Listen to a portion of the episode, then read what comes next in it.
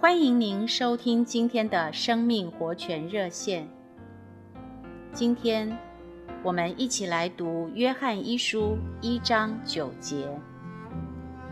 我们若认自己的罪，神是信实的，是公义的，必要赦免我们的罪，洗净我们一切的不义。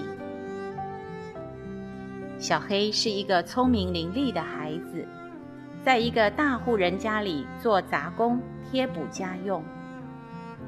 每到了休息时间，小黑会自己做弓箭来玩，而且总是百发百中。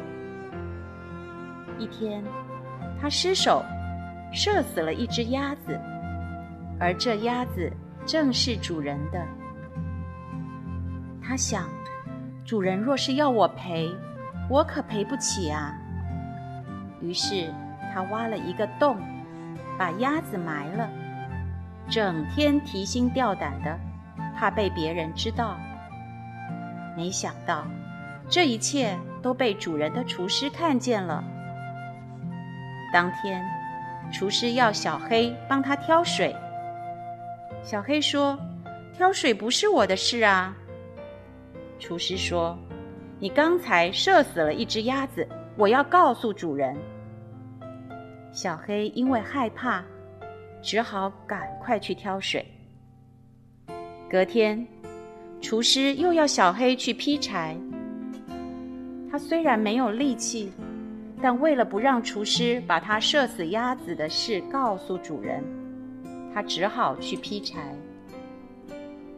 就这样。小黑天天受厨师的恐吓，不得不做他的奴仆，心里更是因为那只死鸭子而不安。几天之后，小黑实在受不了了，他跑到主人的面前流泪下跪。主人问他怎么了，他就将自己射死鸭子的事一五一十地告诉主人。主人说。孩子，你知罪认罪，我赦免你。从此，小黑再也不必受厨师的奴役，心里也终于得到真正的平安。亲爱的朋友，在你心中也有一只死鸭子吗？请听主耶稣的话说：“我也不定你的罪，去吧。”从今以后，不要再犯罪了。哦，这是何等慈爱的声音！这真是宇宙的福音。